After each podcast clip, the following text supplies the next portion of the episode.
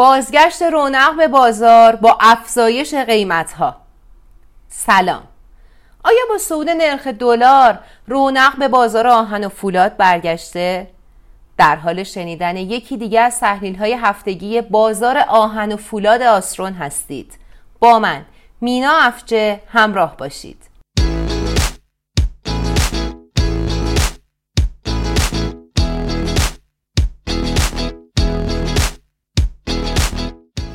اول ببینیم که وضعیت نرخ ارز در ابتدای تیر ماه چگونه بود. در هفته گذشته نرخ دلار سعودی خطرناک داشت و در ادامه اثر این صعود رو بر بازار آهن و فولاد خواهیم دید. در هفته اول تیر ماه نرخ دلار آزاد از 24400 تومن به 25150 تومن رسید و برخلاف هفته های گذشته از کانال 25000 تومن بر شایعات حاکی از اینه که این افزایش قرار ادامه پیدا کنه و به همین علت این روزها شاهد صفهای طولانی جلوی صرافی ها هستیم. وضعیت قیمت دلار نیمایی هم خطرناک بود.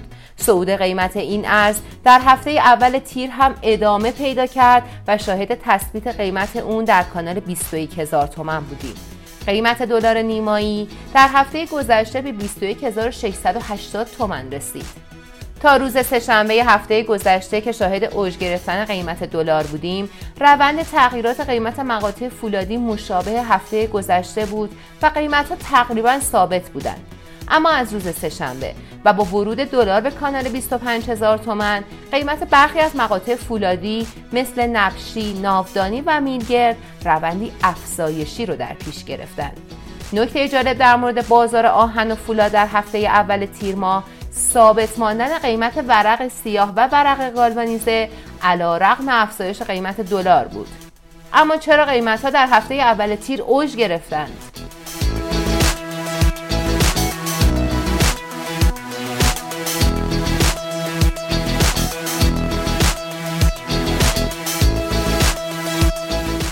همونطور که قبلا شنیدید مهمترین دلیل افزایش قیمت مقاطع فولادی از عواسط هفته گذشته افزایش قیمت دلار آزاد و نیمایی بود.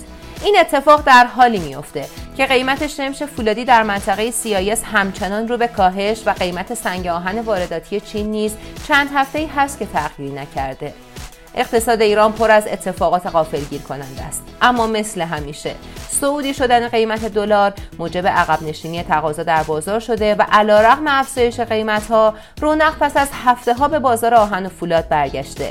وضعیت معاملات فولادی در بورس کالا در هفته اول تیر این نکته را تایید می‌کنه در روز سهشنبه گذشته از بین 135360 تن شمش عرضه شده در بورس کالا 71110 تن اون با قیمت نهایی 14370 تومن به فروش رسید که نسبت معامله به عرضه شمش در هفته اول تیر نسبت به هفته قبل 24 درصد افزایش داشت. وضعیت معاملات میرگه در روز چهارشنبه سعودی باور نکردنی نسبت به هفته قبل داشت و از مجموع 81491 تن میلگرد عرضه شده در بورس کالا 62549 تن اون. با قیمت نهایی 15180 تومن به فروش رسید که میزان عرضه به معامله این محصول نسبت به ابتدای تیر ماه افزایشی 73 درصدی داشت. اما ببینیم که آمار معاملات بورس کالا در هفته اول تیر چه تأثیری بر قیمت ها در این هفته داره؟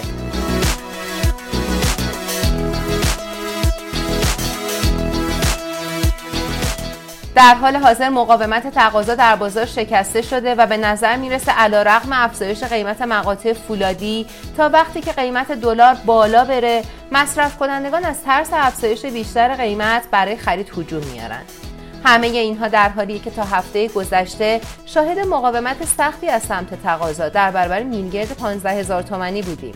اما افزایش قیمت دلار نیمایی که یکی از عوامل به شدت موثر در قیمت مقاطع فولادیه همه را نگران کرده و شاهد اثر این نگرانی در بازار هستیم. به احتمال زیاد. با ادامه روند افزایشی قیمت دلار شاهد تداوم صعود قیمت ها خواهیم بود و قیمت سایر مقاطعی که در هفته اول تیر ثابت بود هم افزایشی خواهد شد. این افزایش قیمت ها در مورد مقطعی مثل میلگرد محسوستر خواهد بود. چرا که نوردکاران فرصت لازم رو برای زیاد کردن اختلاف قیمت مینگرد و شمش و افزایش حاشیه سودشون پیدا کردن تا تحلیل بعدی. خدا نگهدار.